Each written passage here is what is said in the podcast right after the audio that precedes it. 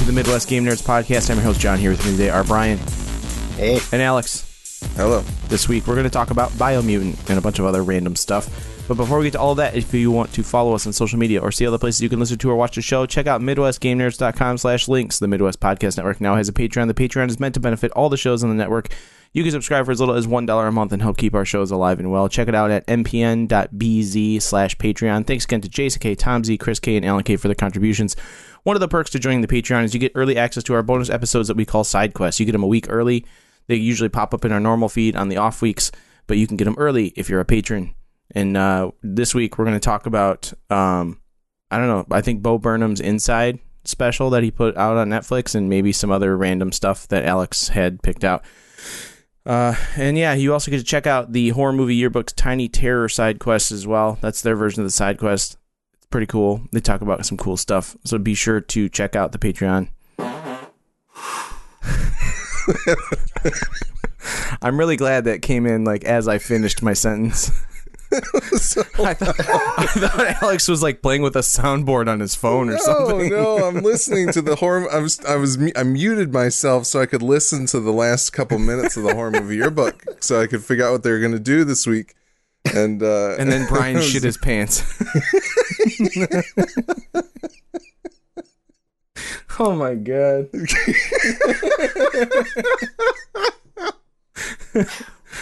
I'm not well, guys. Leave me alone. No, I mean it would. It's you know, imagine how you feel on the inside. I totally understand. Uh, as always, we do appreciate feedback, which you can send to MidwestGameNerds at gmail.com. Be sure to tell us how much you don't want to hear Brian farting on the air. And don't forget to follow us on Twitch as well as rate and review us on your favorite podcatcher. We are also Twitch affiliates. You can subscribe to our Twitch channel via your Amazon Prime account, which you get one free one from Amazon if you are a Prime member, or you can subscribe for $4.99, I believe is what it is, if you don't buy it through the app stores. Uh, other than that, Alex, what is going on with the network? yes, so uh, the horror movie yearbook boys on their most uh, recent full episode talked about Army of the Dead, the Zack Snyder film on Netflix. Please check that out. They also have a Tiny Terror that's out about. Uh, I think Tim went to see Spiral. Willie watched some uh, the the Sons of Sam documentary on Netflix, I think. And uh, they have another friend, John Street, also a John with no H, which they comment on. They only have Johns on on the Tiny Terrors. It's the correct way to spell it. Yes, uh, he talks about some Army of the Dead as well. What's so please, the point of the H? Uh, To make it in the way. slightly more Norwegian, I don't know. uh, so go check that out, and then it, I, it sounds like they're going to be talking about Jaws this week. They Sounds like it'll be a real 70s. gas. They haven't gone back to the seventies in a while, so they're going to talk about Jaws. A very good summer movie, I think. And uh, there was no film nerds this week because we uh, didn't talk about what we wanted to do early enough. But it sounds like a few of us are interested enough to maybe go see A Quiet Place Part Two in the theaters. So uh, That'll be I look fun. Forward to that. A Uh, quieter probably- place. Probably next week, yes. A more quiet place. But anyway. Anyway, other than that, what have you guys been playing? I'm the only one who played Biomutant, right? Yeah, that's true. Yeah. So we'll get to that in a second. Uh I I played some Battlefield V because it was free on PlayStation Plus last month, I believe. Uh month of May. Yeah, I think that's right. Um that game seems like a little bit of a mess. Like a lot of the menus don't really like flow too well and like the first time I loaded it up it didn't even properly work. I had to like restart it and then it downloaded another update from inside the game and then it kind of worked properly. They don't expect you Um, to use the menus in those games. They just expect you to get out there and kill some noobs. Apparently, yeah. So so that that was a little weird, but uh it, it was Nick and Gojo and I playing some of the they have co-op missions that you can run, I think with a group of 4. Um and you can pick the different classes and you can purchase weapons and stuff like that. But anyway, we just uh defaulted back to like me on support and them doing their thing and I was like scoping out people with the marking scope to mark all the enemies and whatnot. It was a lot of fun. Uh there's no drone as far as I know. So Just wait for the new one. Is this going to be slightly in the future? Probably. there better be a drone. I need There a will be. drone. Give me a drone. There's drones in a lot of the older, like modern setting ones. Yeah, I know. I know. We we had our good times in Battlefield 3. Um so we'll we'll see what the new one brings and uh maybe they can build a menu that works in that one. Um, but other than that, I've been playing some Returnal, and I was probably minutes away from putting that game down and not coming back to it when I finally beat the third boss and made it to the fourth biome. And uh, it felt very satisfying to do so finally. And it's really all about patience and figuring out the patterns, but also like it's weird. The the they make it so that you can start to bypass the biomes when you when you start beating bosses and you don't have to fight bosses again, but it still becomes very worth it to like actually go through the levels to get more health and get the artifacts that'll like strengthen your character and give you more protection and stuff like that.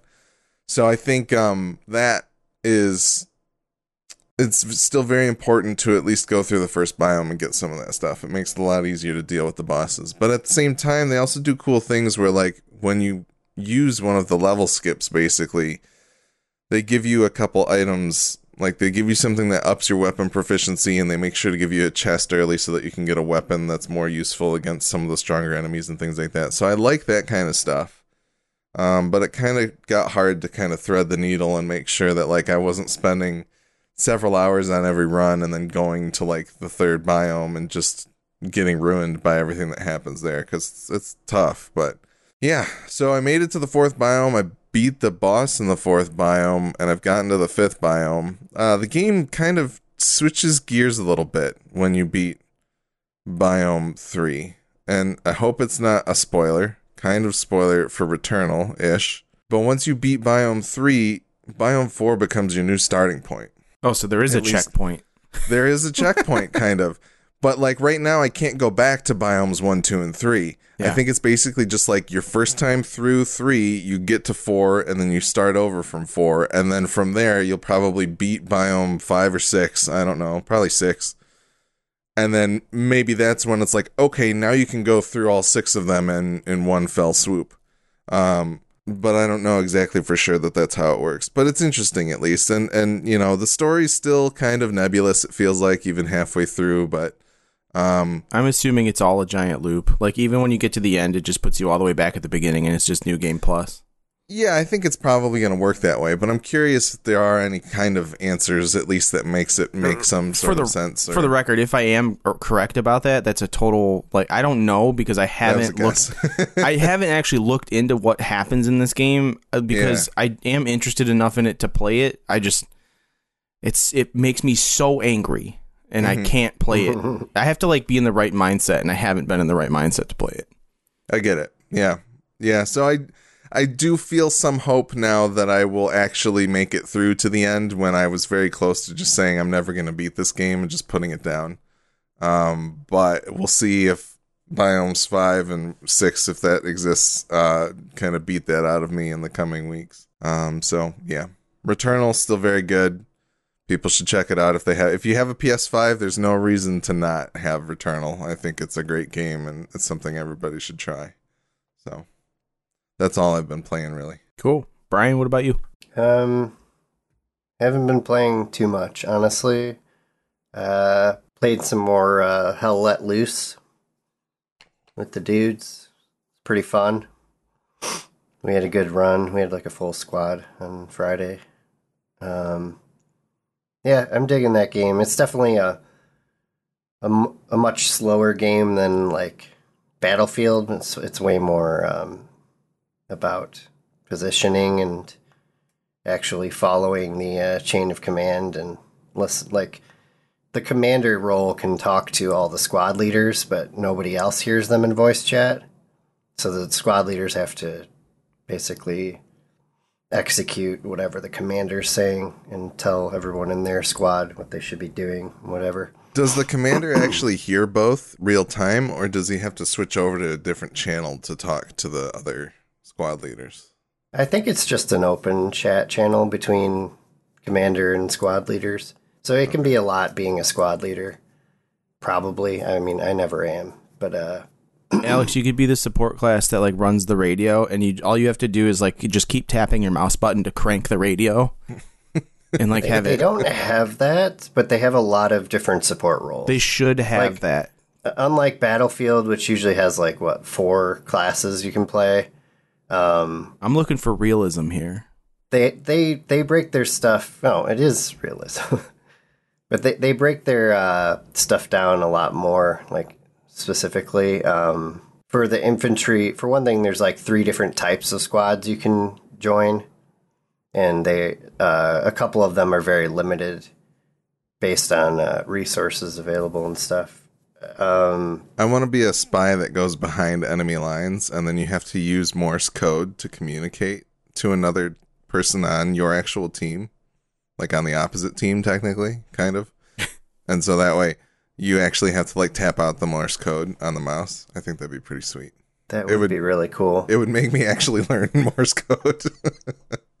well, that's not in the game either. Damn it. well, it should be. You, Anyway, you could just get on the radio and just be like, beep, beep, beep, beep, beep, beep, beep, beep, beep. Everyone would be like, uh, shut Hell, up. what's going on? I don't know. We had this guy join the group and he only wants to speak in Morse code. Sorry. That just your, reminds your me, like, actual, real, real quick tangent. Whenever I'm deleting designs off of the embroidery machine at work, it beeps a lot like that. And Ed always mm. puts on some weird Morse code thing that he pulls up on YouTube and just plays in the background as if they're communicating to each other. It's really funny. Cracks me up every good. time. Anyways, Hell Let Loose is dope. Sounds dope. Are they should are they going to do it for like successive wars? Like, is it because this is like World War II based, right, or World War One? World War II. So they should just keep doing all the wars. And then the, I mean, I'm the very last one, like the last one, is the January sixth insurgent on the Capitol.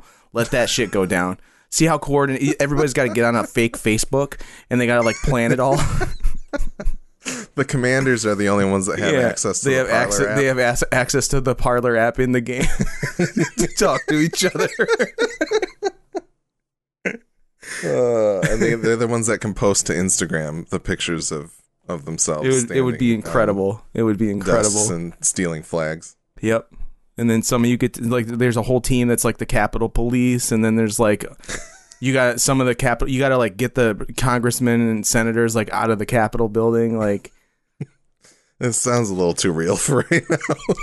I mean, it sounds like you could make a mod. For that. yeah, like, why uh, doesn't that exist?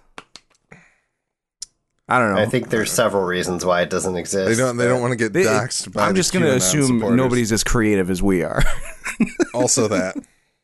Could be. Anyway. Anyways, Brian, what else? You played. You said you played some Magic the Gathering. I wasn't done talking about that. Oh, sorry. keep going. Hell hasn't Um, conti- has continued to let loose.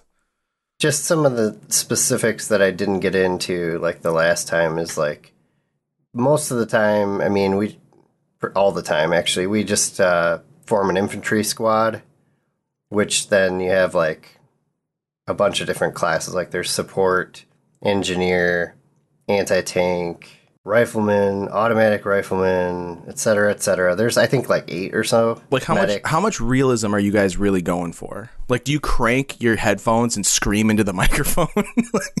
I mean, there's like a lot of. uh Never mind. Sorry. I'm just picturing because I can I can picture like you and Jordan because I don't know who else all plays, but I can picture you guys like with your headphones on, like yelling into your microphones, like you know, get to the chopper kind of shit. Like, but it's this game. But but the headphones are like cranked. Like Jordan's got his like audio interface. I think he's got like a shit audio one, like the that that brand, hmm and he's got it like cranked really high. And you guys like, I don't know, like maybe you hook up a rumble thing to your seat and shit, so it's like, like I don't know. Anyways, So Brian, how many of the classes have you actually tried out? And do they actually feel like that different? And do they do they have meaning, or is it just kind of like, oh, you're a dude in a different role? The uh, the loadouts are a lot different. Okay. Um, like every class has like, well, not every class, but uh, like the riflemen and automatic riflemen actually have explosive grenades that they carry and stuff. But a lot of the classes only carry smoke grenades, okay. and smoke grenades I would say are more important in this game than any other game I've played, honestly. And they work really well. Like they they they seem to dissipate in a really believable, realistic way to provide cover. what's your real life Um, experience with smoke grenades? Just out I of haven't curiosity. experienced any. So We don't really take I'm it just gonna- that I'm seriously, going to to take honest. a back seat and let you finish. It's a good idea. The heat in this room is really getting to me. John's just getting Fried your brain. I want Oh. John. I want you to play Hell Let Loose, and I want you to get a fog machine that you set off every time. you Get that industrial fog grenade. machine that Dad had in the garage, like for Yeah. a while, and just set that up in the go. room. Every time a smoke grenade goes off, hit the button, and it's like, and it just fills the room with fog. There's there's our Twitch stream uh, gimmick. Is just, just being as, I'm gonna have to go to uh, Joe's Army Navy and get a helmet, like an actual like Yes. World War II helmet. Mm-hmm. Actually, just go to Uncle Eric's attic. I'm sure he's got a few up there from Grandpa. probably. Anyways, go ahead. I'll, I'll shut up. I'm not so sure about that. We'll believe Um, him for now. I'm- I, the other squad types you can do are like the uh, tank squad, so you can only pick tank crew specific classes, and that's like a whole thing that I haven't really. I tried it once, and it's very difficult, just because you literally have somebody driving they can't see where they're going, and somebody telling them where to go because they can see, and somebody else gunning and reloading and whatever. And So- it's like manual gearing and stuff. It's pretty wild. But uh, So is that squad type something that gets selected? Like, can you have Yeah. multiples of the same squad, or is it? you can have basically a seemingly unlimited amount of infantry squads, but I think you can only have maybe up to like a, a few crew uh, tank crews at a time. And then recon, there's only a limit of two squads, and each recon squad is only two people each. Okay. So is So it a it's a tank spotter crew? and a sniper. is the tank crew just one tank and then like four support members, or like is it two like tanks? it's a three three person crew. okay. And they're So, all yeah. inside the tank, right? Yeah. Okay. I mean, you can get out, Yeah. but you're kind of wasting your class if you're not actually in the tank. Using it's not like Battlefield where you can just be any class and go jump into a tank. You have to be, you have to spawn as a tank crew to be able to get into. it. Yeah, so you can't just run up to the enemy's tank if you're not a tank person and like steal their tank. Mm, yeah, That's basically. cool. Um, yeah, and then I guess like stuff like artillery is player controlled, but you have to control it from like all the way in the back of the field somewhere. So you can stay in like an infantry squad, but control artillery, and then yeah, like Jordan will like call out where an artillery strike should be laid down, and then like whoever's doing artillery will like fire on that spot and it's like frighteningly uh, realistic looking. It just rains down fire. And he's got to like call in like everything. actual map coordinates and stuff. Yeah, That's That's sweet. awesome. um, yeah. I've, uh, it's definitely it's more polished than I would expect for an early access game, but uh, I, I there's some like lag issues here and there that make it feel like it's really the frame rate. Well, yeah, the frame rate does tank once in a while too, which is a bummer. But uh, considering that it's like a hundred person game and there's all this stuff going on, it's it's pretty impressive. That's cool. And it's it's it's really interesting like firing at enemies and not actually knowing if you hit them. You just because there's no like hit marker indicator or sound unless you get a headshot, then you can hear the like tink on their helmet. Interesting. I mean, that's pretty realistic. Oh yeah, Yeah. But it, it's it's weird to to play a game like that after playing Battlefield games so long, and like not having a magazine, like an ammo count in the bottom Yeah. of your screen or anything. I hope But, you guys um, aren't sick of it when it comes out of early access because that's when I feel like I would want to pick it up and try. I it mean, out. it's good enough now. I would totally pick it up now if you see it on sale or something. okay. Keep But, um. I know there. I, I, well, I don't know, but I think I heard that they are going to add like destructible buildings and stuff. Nice. That'll be cool. Very Battlefield. Yeah, I mean that was always a highlight of Battlefield games, in my opinion. hmm Um, yeah. Besides that, I played some Magic: The Gathering Arena because I can play it on my iPad, and I didn't feel like sitting in my little office, so it was kind of nice playing a game on the iPad for once, because I just really don't use it for that, even though it's fully capable. You have, you got Discord on your iPad, right?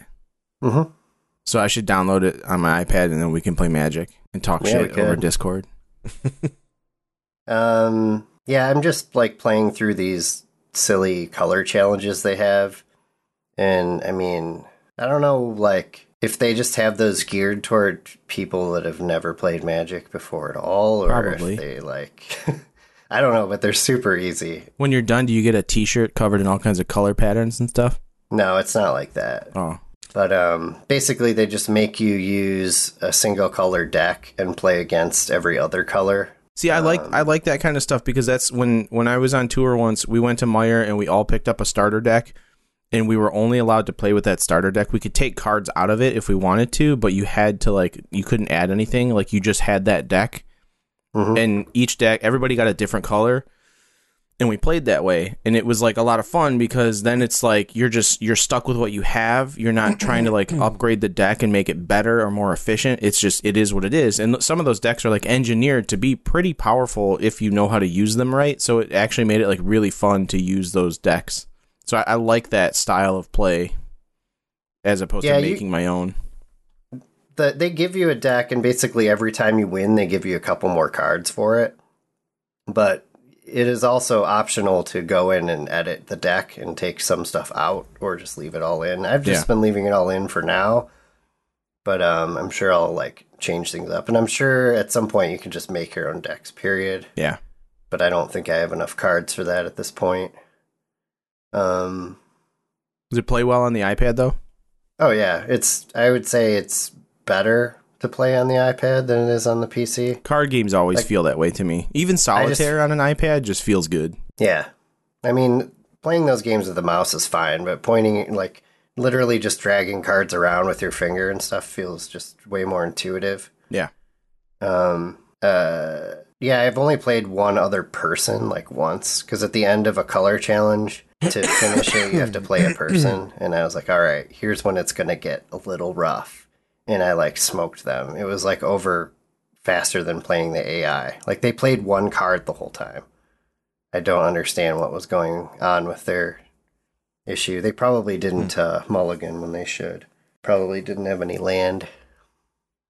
Bummer. But yeah, that's about it. I think I, I dabbled in a little more Disco Elysium, but I played really like the first 20 minutes of it. I thought about playing it. How awesome is the uh, narrator voice? The narrator voice is great. I really like the the dice roll system that pops up on screen to do like your chance checks and everything. Like I think that's really cool to actually show you like dice rolling for it even though it's just like it could be a total bullshit thing, but it's just I like that idea that it's like popping up dice and showing you your chance or whatever. Um but yeah, the narration's really cool. The voice acting's really good. Um the f- that first opening setting is like super weird and like it's just yeah, I it, like I still I need to I need to play more. I, that's the thing is like I played it and it I played it the same time I was like trying out like I I had downloaded Disco Elysium last week last time we recorded like while we were mm-hmm. recording it was downloading and I so I had it ready to go and then I went to preload Biomutant and I was like well while that's downloading I'm gonna play Disco Elysium and like figure this out and so I played it for a little while and I was like Gosh, I, I want to keep playing this but I gotta crack into Biomutant so then I like stopped playing Disco Elysium to play Biomutant and I've been thinking about Disco Elysium ever since. Like how much I want to play it. So Yeah, it's gotten in my brain, and I definitely am like, you know, to be honest, that would play great on an iPad too. for sure, any kind of point and Eh. click adventure is like that's. I mean, tapping the screen, like moving and dragging Yeah. things, like it all just makes sense. I mean, it's a point and click RPG basically with no combat, so it's even better for an iPad if there isn't any combat. Right. Um, it you did remind me. I did play one other thing for a couple hours. Actually, I played. Uh, Disco Deep Space. Elysium is on the iPad for thirty nine ninety nine. no shit. It. Well, I like. already own it on PC, so I'm not gonna. Yeah, so do I. that's awesome though. If it ever, yeah, if it ever gets cheap, Oh, it's not an Apple Arcade like every other fucking game on the stupid iPad. Nope. That's dumb. Anyway, sorry. What was the what was your last game, Brian? played some more Deep Space Galact Deep or is it Deep, Deep Rock, Rock, Galact- yeah. That's the Viking Deep Rock space game. Galactic. Yeah, and that game is like the style of it is just so cool. Like it's one of those games where you know there's not a whole lot going on graphically, but it's so well stylized that it looks great.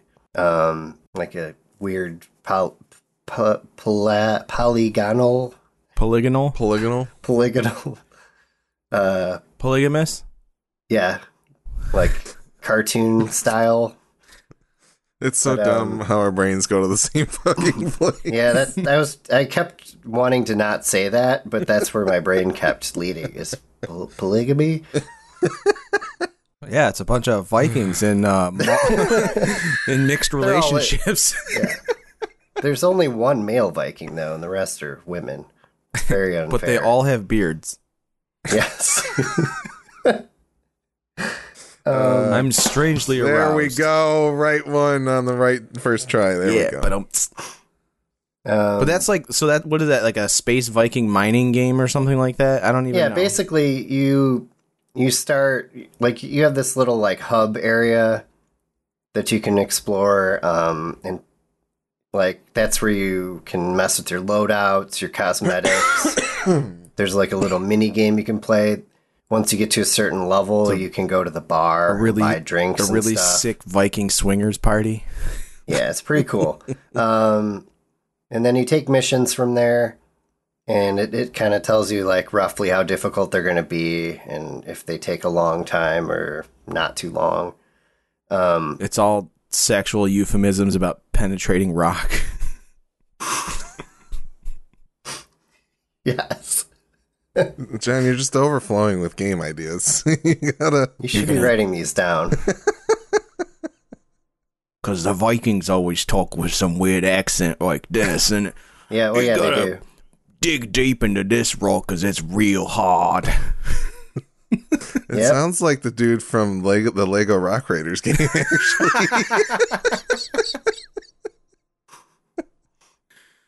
It is a fun game. I think you guys should download it and we should play together because it's on Game Pass, right? yeah, it doesn't, and it, it takes like two minutes to download. Um, yeah, I played with Jim because his computer's kind of messed up right now. Like he needs a new cooler or something. So we were just trying to figure out what games we could play that are cross-platform, and that one works fine between Xbox and PC. Nice. So we played it, and uh, yeah, we had played it once before, but this time I think we got a better uh, grasp on like the mechanics of like using the map. It's like a 3D map that you can can kind of spin around, and that helps you figure out where you need to go. Because when they drop you, they like drop you into a mission in a drop pod that like burrows into the surface of like whatever asteroid or whatever you're landing on, and then basically you're told you have to collect certain things. Yes, it burrows in hard. I was watching you, Alex, in the little tiny window off to the side. I could tell. I could just see her face, and your smile kept creeping up. Uh, this one's really gone off the rails. Nick's gonna love this.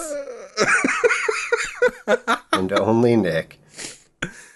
Um, so basically, you can have up to four dwarves, really small level polygamy. but uh, It's just drop in, drop out. Like you can. You drop in. You the mission has a certain amount of time that you have to do it in. I think, but it's not like too strict. Or maybe maybe you can take as long as you want, but you make less money the longer you take. Anyways, you, you have an objective like mine s- such and such, or or like collect alien eggs, or um, whatever. And and there might be like an an extra thing that you can uh, like a secondary objective that you can fulfill for extra money. Um, so you you basically are just in this like cave system, and you don't really know where to go until you look at the 3D map, and it kind of gives you an idea where the like nodes are of the resource that you need, and you have to figure out how to get there. Which that's like the hardest part is figuring out how to get places and not fall and die off the side of like a ledge or something. But they give you all kinds of cool tools. There's like different classes, and they each have their own set of tools or whatever. but I was playing like the heavy gunner, and he has like a zip line that you can attach to, Hmm. and you can just ride it up and down, and you can change the direction of it on the fly, and that helps you like. So is it like more like a grappling hook then, or No, that uh, different class has a grappling hook. Gotcha. But, like the zip line is specifically, you can't go shoot it too high or too low. Like the, it has to be like probably under like a forty-five degree angle okay? for it to work right. And then uh, it's like a point-to-point thing, like wherever you're standing to whatever uh, you want to go to. When you said you can change direction, does that mean you can fire it again while you're moving, or No, like once you're latched on, you can uh, just hit a button to start going. Like there's a set speed you move up and down it. okay? You could just hit a button to reverse the direction if Oh, you want to go okay. back. Um, and each class has its own weapon and like secondary weapon. And like the one Jim was playing, instead of just having a pickaxe to destroy everything, he had a huge drill, which that made getting through certain surfaces way quicker. And basically, like you're trying to get these resources and get out, and uh, every pretty much every time you find like a certain threshold of a resource, they send like a wave of like uh, monsters at you, like spiders and whatnot. So I don't know. It sounds it's pretty basic concept wise, but it it plays really well. It's well thought out. Been out for a while, so I'm assuming they've refined it quite a bit. Yeah, and dwarves are funny and they sound cool. They look cool. It came out at the same time. That's Deep Rock Galactic, right? Mm-hmm. Yeah, it came out at the same time as a game called Hard Space Shipbreaker. I don't know if you heard of that one, but it's like you're basically a like ship salvage person. Yeah, I've heard of it. you go and like you're breaking ships apart to like salvage them basically, but you have to do things in the right order because like if you don't depressurize this one part of it, but then you cut it open, it'll explode and kill you oh. basically, that type of thing. So I like I've heard I heard I feel like they came out around the same time and I heard about both of them and I was like these both sound cool. But I haven't gotten around to trying either of them out. I don't know if Hard Space Shipbreaker's on Game Pass or not, but I don't think so. I'd be down to check out Deep Rock Galactic. I'll probably install it after this. Yeah, I'm curious like how much more fun it would be with like a full group. I think a bunch of Jordan's friends tools. play it. They had like a Space Vikings channel on their Discord for Yeah. a while or whatever. But They seem pretty uh into Hell Let Loose and uh IL Stuka, whatever it is too. Il Sturmovik or whatever. Yeah, the the plane game. Um, Squadrons is free on PlayStation Plus this month, so there might be a lot of new people to murder. Uh, oh, nice. Squadrons is free on EA Play through Xbox Game Pass as well. well, there you go. I should get that on my PlayStation and then hook up the camera using the camera adapter I got and play it in VR with my flight stick. There you go. Oh yeah. But- Dreams. That's all I have to ramble about. That took way longer than it should have. That's my fault. I'm sorry. I'll take blame for that. and then I have basically nothing to add to the rest of this. Go. John's how John, how is Biomutant? Okay. Uh, Zach No Cap in the chat said, "Yay or nay to Biomutant." He said Well, he's seen also- a lot of mixed reviews, and my What- response was more like, "Meh." and what that means Is that is, is that better than yay or nay? well, because I mean, all right, meh? I've got. I've got about five to six hours in it, I think, which I don't really think is enough, which is why we're calling this first impressions. Um, but Biomutant is a third person post apocalyptic uh, RPG with gunplay and melee weapons that should probably be in like a John Wick game instead.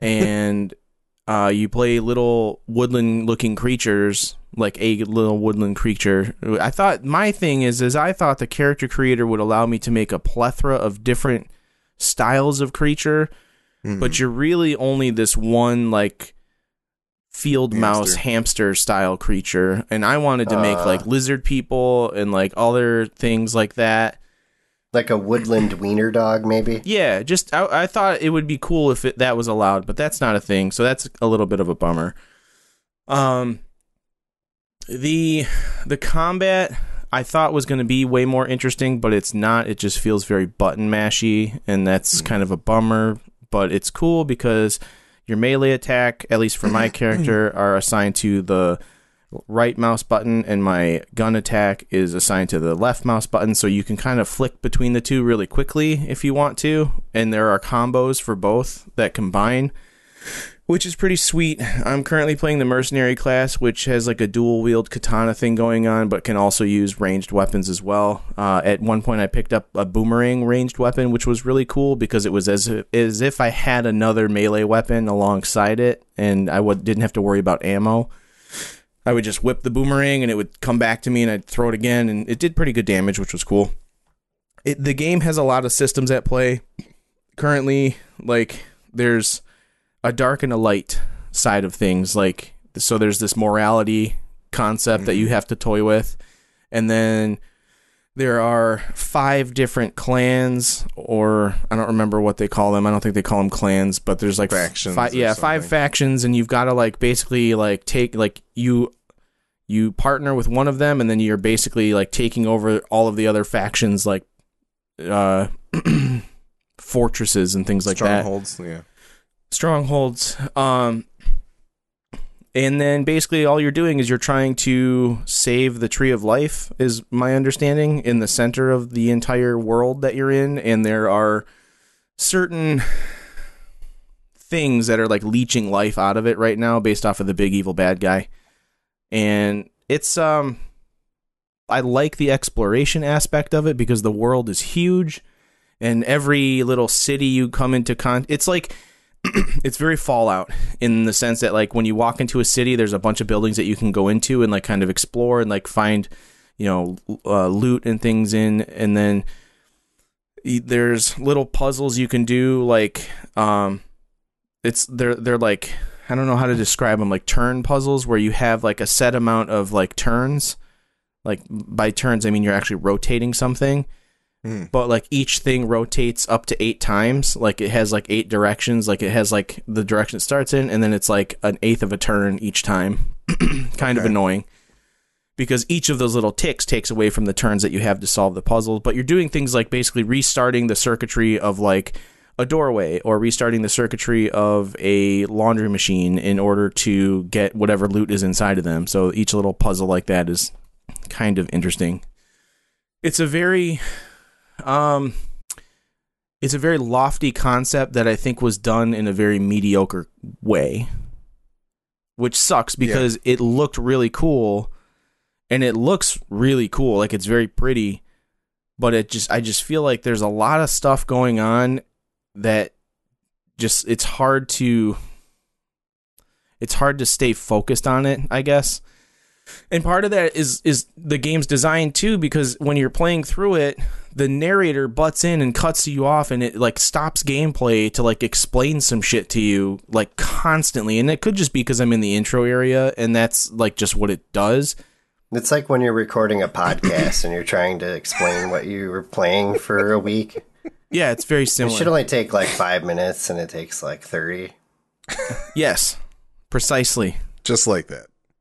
But that's so it's like I found that I found the narrator to be extremely aggravating and annoying in the way it would like make me watch these random cutscenes when all I'm trying to do is like walk from point A to point B and it like stops me to show me a cutscene and explain something and I'm like can you just like what I mean I, I'm trying to think of another game that does it but like games where like you're moving and the camera takes a quick focus on something in the background from where you are and it allows you to keep moving and talking to you while showing you something else. Like similar to um shit uh i can't think straight right now. Like like uh like when you're playing breakpoint and there's a drone flying overhead and it shows the tr- the triangle button allows you to focus in the direction of where the the drone is. So you hit the triangle button and it shows you where it is so you know where to duck down and hide.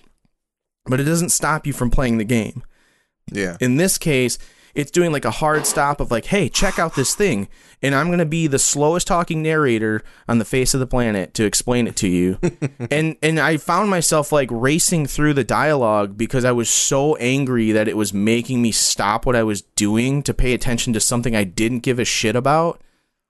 And that sucks. Like that's just it's it's bad it's bad game design It's interesting because to me, when I was watching videos of the game, it very much like, at least from the exploration side of things in the open world that it's presenting, it felt very Breath of the Wild as well. In in that, like, um, I think there's kind of like a kite type thing. There's there's a glider, but you don't get it right glide. away. You you can get it. You can get it in like the first five six hours of the game, but you have to like skip through a bunch of shit to get to the area where it's at. Yeah. and like i just like i just want to like absorb what's going on in this world and understand it but i feel like i just keep getting interrupted and they're like introducing systems to me like here's It- it here's how almost- you like it does a whole flashback sequence and it's like teaching you how to like recycle and like craft things and like break them down but it's doing it in this manner in this flashback that is like so annoying that i i was like i didn't pay attention to any of it and now i don't know how any of it works because it just made me mad like It sounds almost like a lot of the the tutorialization that you'd see in the in the Zelda games before Breath of the Wild, like the the Skyward Swords and the Twilight Princesses, where like the opening hours of the game are so stilted because of all of that tutorializing that it doesn't really let you just experience. It feels like a lot. It sounds like there's probably a lot of telling and not as much showing of just like here's how you do this and here's how you experience this and let it all kind of unfold in front of you, which Right. which is a bummer. Like it, I mean, Like- for for example, like there's a, a segment of the flashback where they're teaching you to like dig through like junk piles, right?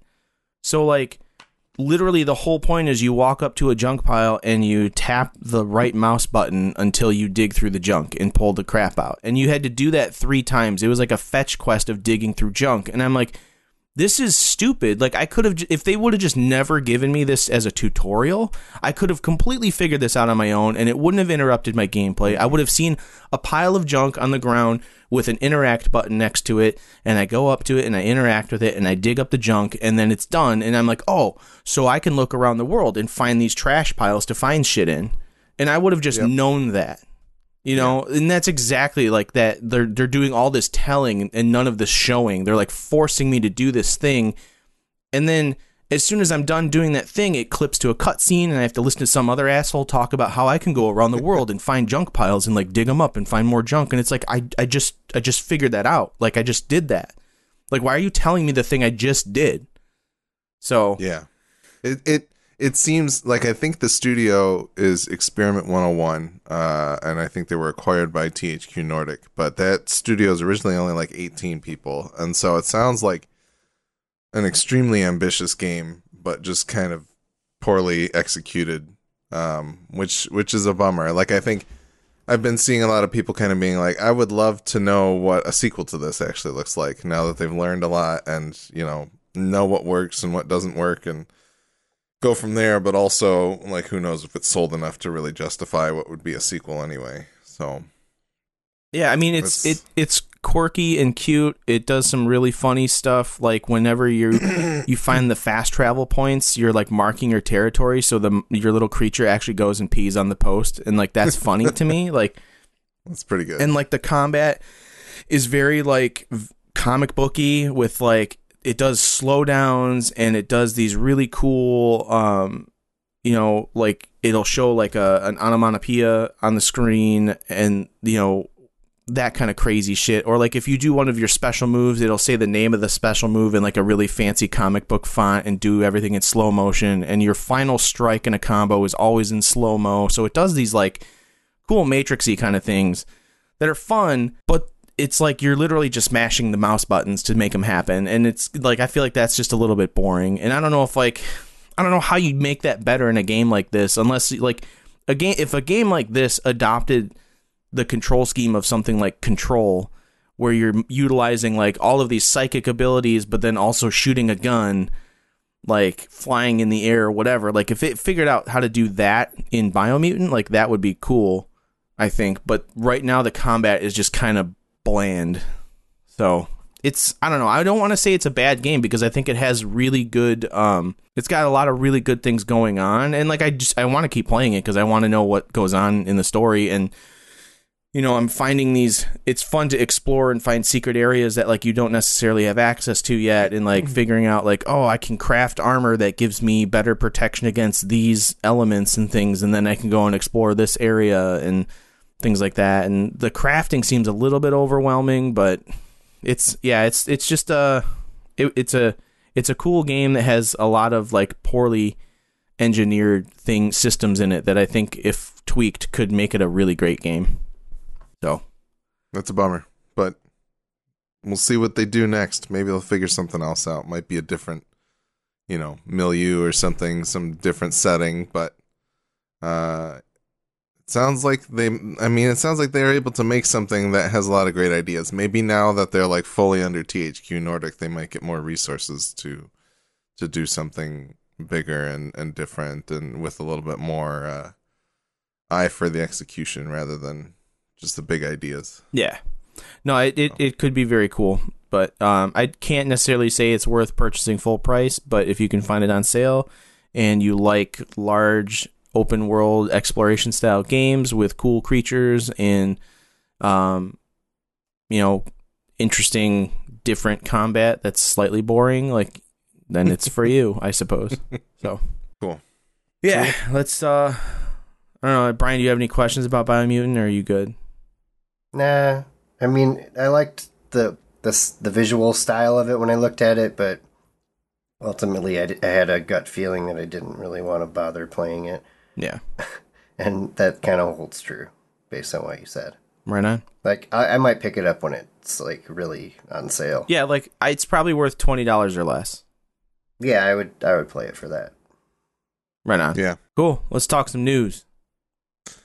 All right, there's a bunch of uh, kind of handheldy geared news this week. Um, one of which is Microsoft has turned the Surface Duo into a handheld Xbox. You can use the xCloud app on this uh, Surface Duo in order to make it basically like a big Nintendo 3DS, which is pretty cool. Um, and then also we have a report that uh, this is a report from The Verge saying that Valve is secretly building a Switch-esque portable gaming PC. Um, you know, and that's I think it actually came through Ars Technica, but basically there's some rumors out there saying that they might be trying to make a Linux-based portable that could run a lot of the stuff that's on the Valve uh, Steam store. And then also, uh, every day this past week, somebody was mentioning that uh, Nintendo was going to announce the new Switch Pro or whatever it's going to be. And uh, that didn't come to pass because we do have E3 coming up, I think, next week. Um, but I forgot that was a thing. yeah. Uh, there were a lot of people theorizing that Nintendo would announce the Switch Pro so that people could actually show off things that would run on it, but um, that hasn't yet come to pass. But uh, I'm kind of like excited about how much the Switch has made people start thinking about portable again. I feel like the mobile market has really made things weird for portable consoles. Um, Well, in general, based off of the past year and the fact that everyone was stuck at home and you couldn't buy Switches because they were selling out everywhere, kind of interesting. We can blame that on Animal Crossing, but yeah yeah but at the same time like i'm kind of thinking like uh you know is this going to be enough to push sony back into the portable market you know or like what else is microsoft going to do in order to try and position xcloud as like a mobile type service and, and things of that nature so and the fact that like valve like i think valve there's people like there's been shield uh nvidia shield tablets and things like that that you could play games off of. Um, but to see something get the weight of Valve thrown behind it, um, I think would be really interesting to see what they come up with. Mm-hmm. Because they also tend to be very open with their platform too, and let other people figure things out for it and, and make it work. I would assume Um, they're just seeing like a lot of the future of gaming is going to be cloud based with the success of xCloud and GeForce Now and Stadia. I suppose you can say has some success because it works really well. Um, Mm-hmm. but I would assume that that's why if Valve is doing this, that's why they're doing it is because they want to have a hand in the hardware sales of that particular market. Yeah, like since it is Linux based, it would be interesting because like not every game on Steam is um, bootable in Linux, but like it doesn't mean that you wouldn't be able to use the remote play functions of it to play something off of your home computer with the streaming technology, you know? Right. Um, so that would be interesting to see as well. But yeah, just lots of weird portable ish news kind of leaking out and happening. We'll have to see if Nintendo actually does announce that Switch Pro anytime soon. Uh, some of it was based off of like leaks from other country Amazon sites, and um, you know we've been talking about a Switch Pro for months, basically. So seems like it's probably got to be happening. It just has the shoe hasn't dropped quite yet, so we'll see if uh, we'll see if the if the Valve portable shows up at uh, you know either Keighley's Summer Games Fest or some point in E3. And uh, obviously, you know, Microsoft has a big pe- press conference, so that uh, leading into that, that is June thirteenth is their uh, their E3 showcase. So next week is is E3 actually, but Sweet. uh, they're doing a ninety minute show, and they are saying that it very much features the Xbox and Bethesda lineup. So Bethesda is getting kind of like a top line billing and almost kind of separate um, billing on their E3 show, and it should be interesting. Ninety minutes is a long time. Probably fill it up with a lot of games because they've been good at doing it the past couple of years. Yeah. I want to see some Starfield, damn it. Yeah, that would be good to see. Um, and you know, there's a lot of first party Xbox Game Studio stuff that's in the works here. This Polygon article saying stuff like, um, obviously Halo Infinite is still forthcoming. Rare has a game called Everwild. Uh, we saw a little bit of Avowed, I think last E3. There's a Perfect Dark game and a Fable game.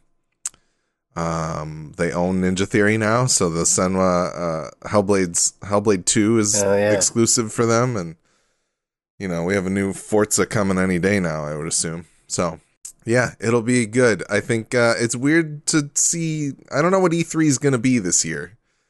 Just a bunch of YouTube shows and like just news leaking out over like stories that people are publishing because they're watching these YouTube things and I'm not. I don't know. It'll be interesting to see what we get, but uh, I'm excited to see what comes out of E3 this year and what kind of how the digital thing works out for them and if it's going to be a viable platform going forward or if they're still going to try and do stuff in person in the future. So, uh, another story from Polygon Uncharted 4 is likely coming to PC, or at least that's what Sony has told investors, so it's probably actually coming to PC.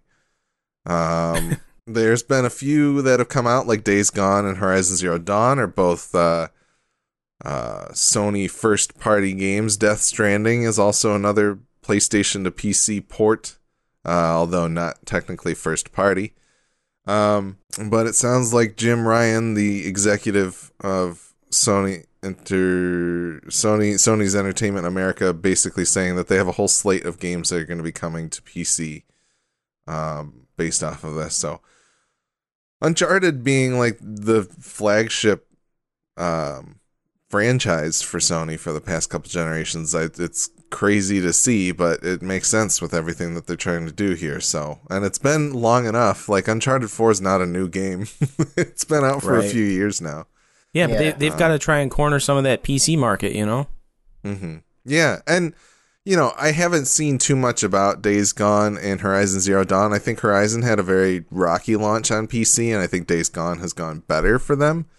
But um, I don't know in terms of like how much work they've done to implement some like ray tracing and other type of stuff like that. If they've done any of that, so it might be interesting to see if something like Uncharted would get that type of uh, treatment, and also like part of me wonders is how much of this is them being like, hey, if we're gonna make a PS5 patch for this thing as well, we might as well make it so that it can port to PC and take advantage of better hardware than the PlayStation 4, right? Right. So, um, it'll be cool to see what uh, what else makes its way over. I know a lot of people are clamoring for Bloodborne, but uh, I don't know if people should hold their breath on that one or not.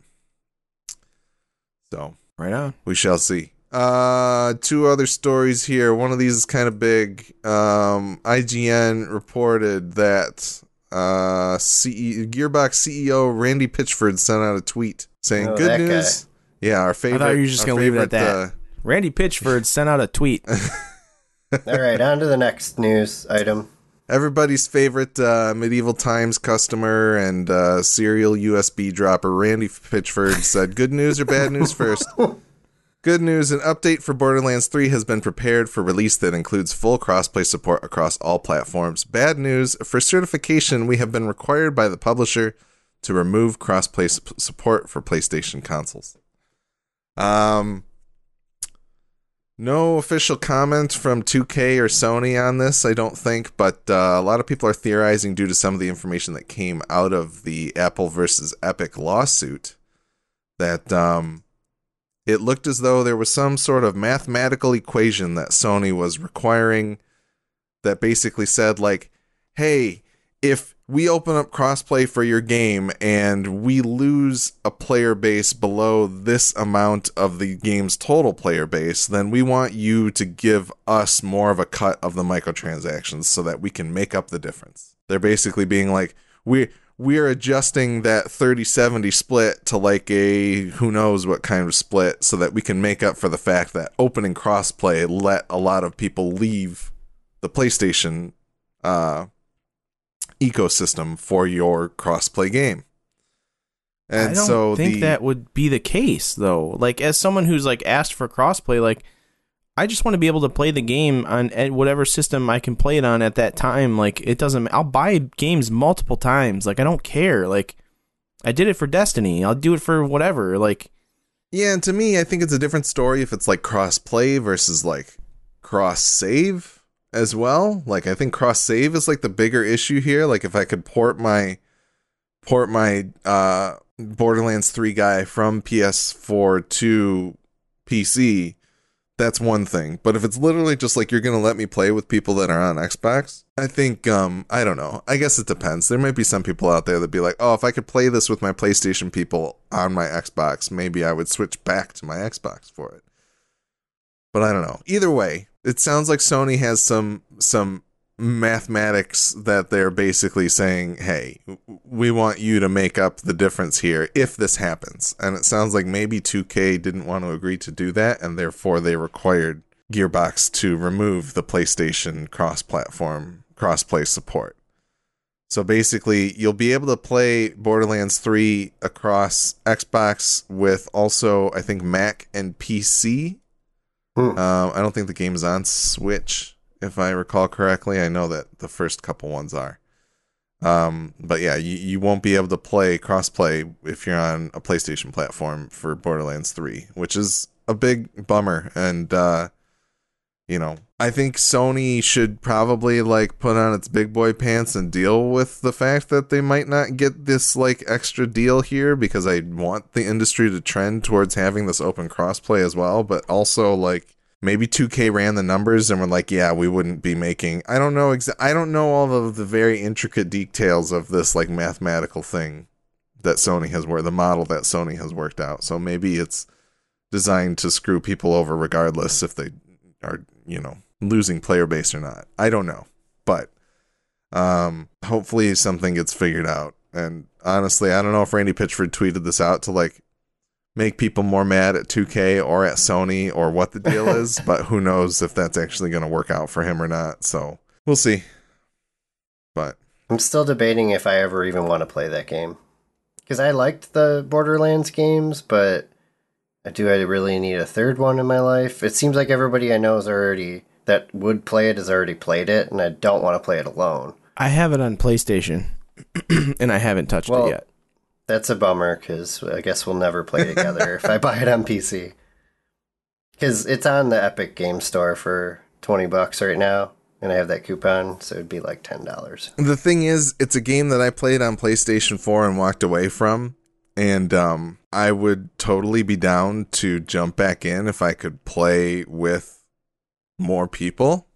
You know, like if if Brian, you were like, "Hey, I'm gonna get Borderlands 3," and like we sat down and played some, that'd probably get me back into the game. But at this point, it's like, well, if I can't do that, I don't know that I need to actually play Borderlands 3 some more. So Yeah, that's a bummer. yeah. Uh, but yeah. And then the last thing that I that I had here, there's an Ars Technica article based off of uh, some news published by the the Video Game History Foundation. Um, somebody found a floppy disk that said Earthbound message file 325 version uh, in their attic, and um, Unfortunately, at some point they deleted, they formatted the floppy to put something else on it. But uh, they were hoping that the Video Game History Foundation could take the the floppy and recover some of the deleted information. and it turns out that they could, and they did. Um, so they took a bunch of this. I think it was originally Japanese information and gave it to the person who did some of the Earthbound fan translation for Mother Three, which was the third game in the series. It's called Mother in Japan and Earthbound here for some reason.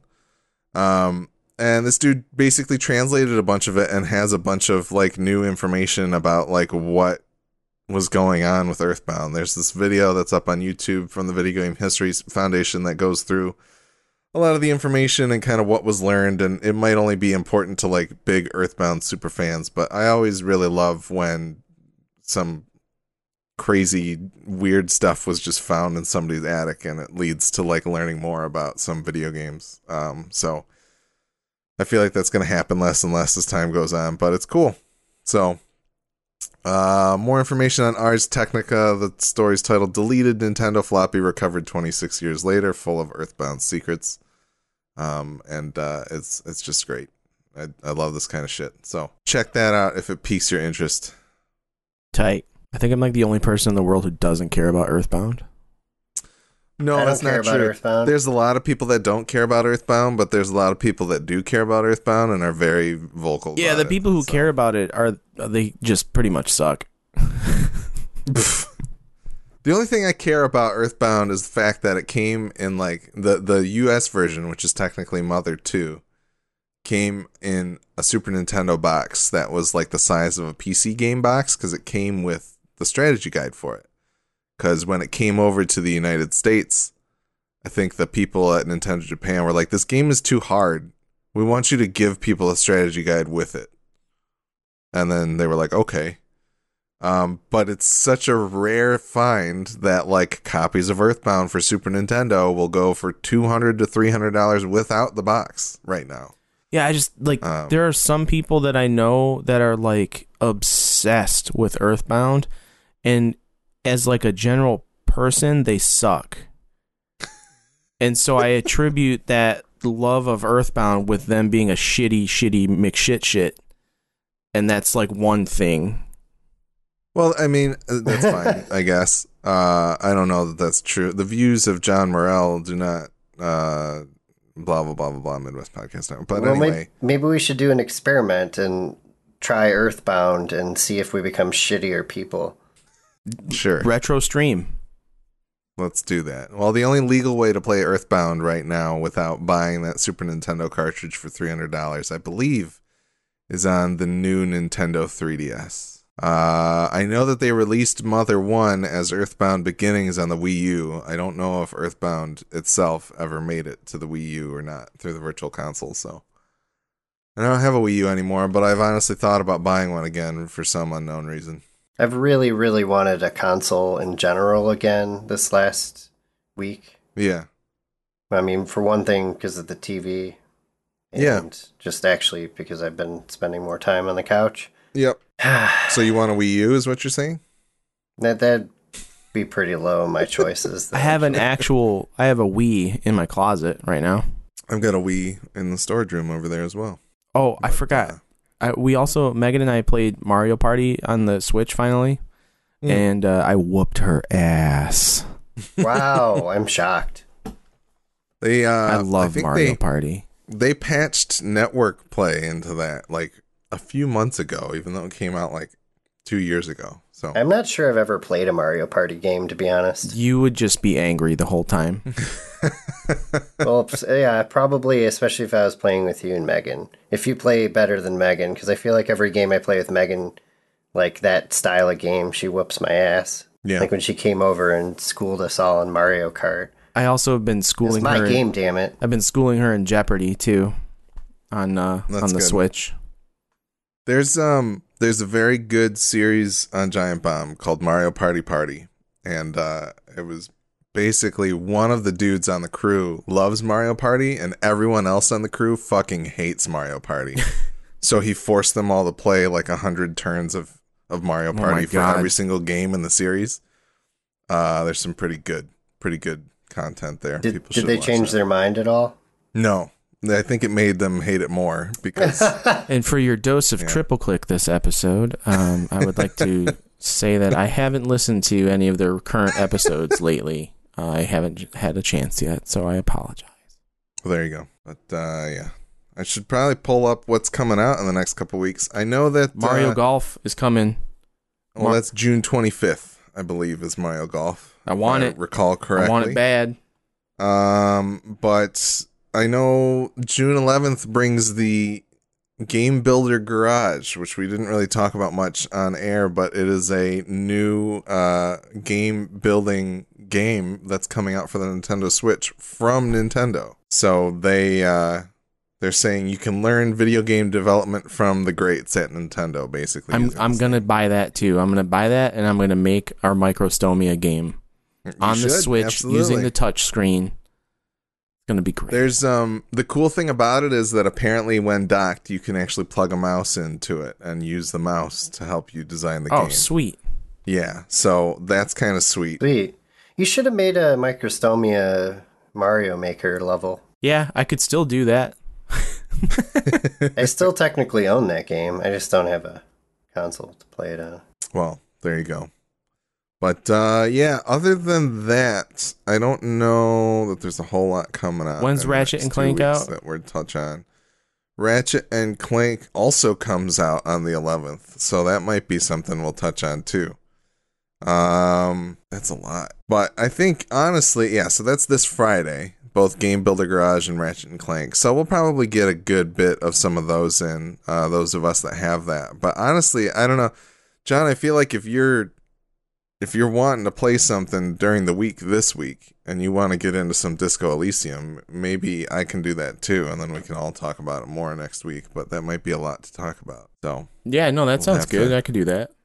we'll have to see what we can do here, and that way Brian can play some more Yeah. if uh, if he can muster the courage to do so. But uh, yeah, I think that's uh, that's what we got Sweet. coming up. If you want to follow us on social media or see all the places you can listen to or watch the show, check out MidwestGameNerds.com slash links. The Midwest Podcast Network now has a Patreon. The Patreon is meant to benefit all the shows on the network. You can subscribe for as little as $1 a month and help keep our shows alive and well. Check it out at mpn.bz slash Patreon. Thanks K to Jason K, Tom Z, Chris K, and Alan K for their contributions. One of the perks to joining the Patreon is you get early access to our bonus episodes that we call side quests. Uh, this side quest that we're going to record today is going to be um, some random junk. I don't know. I haven't quite figured that out yet. Um, I thought you had an idea. yeah, well, yeah, I want to talk about like the new Bo Burnham uh, special and maybe maybe that. some food of some sort. Um, so yeah, be sure to join the Patreon so you can check that out. And as always, we appreciate your feedback, which you can send to MidwestGameNerds at gmail.com. Don't forget to follow us on Twitch as well as rate and review us on your favorite podcatcher. We are Twitch affiliates. Subscribe to our Twitch account. Do it on Twitch, twitch.tv slash Midwest Game Nerds. And we'll see you next time. Peace.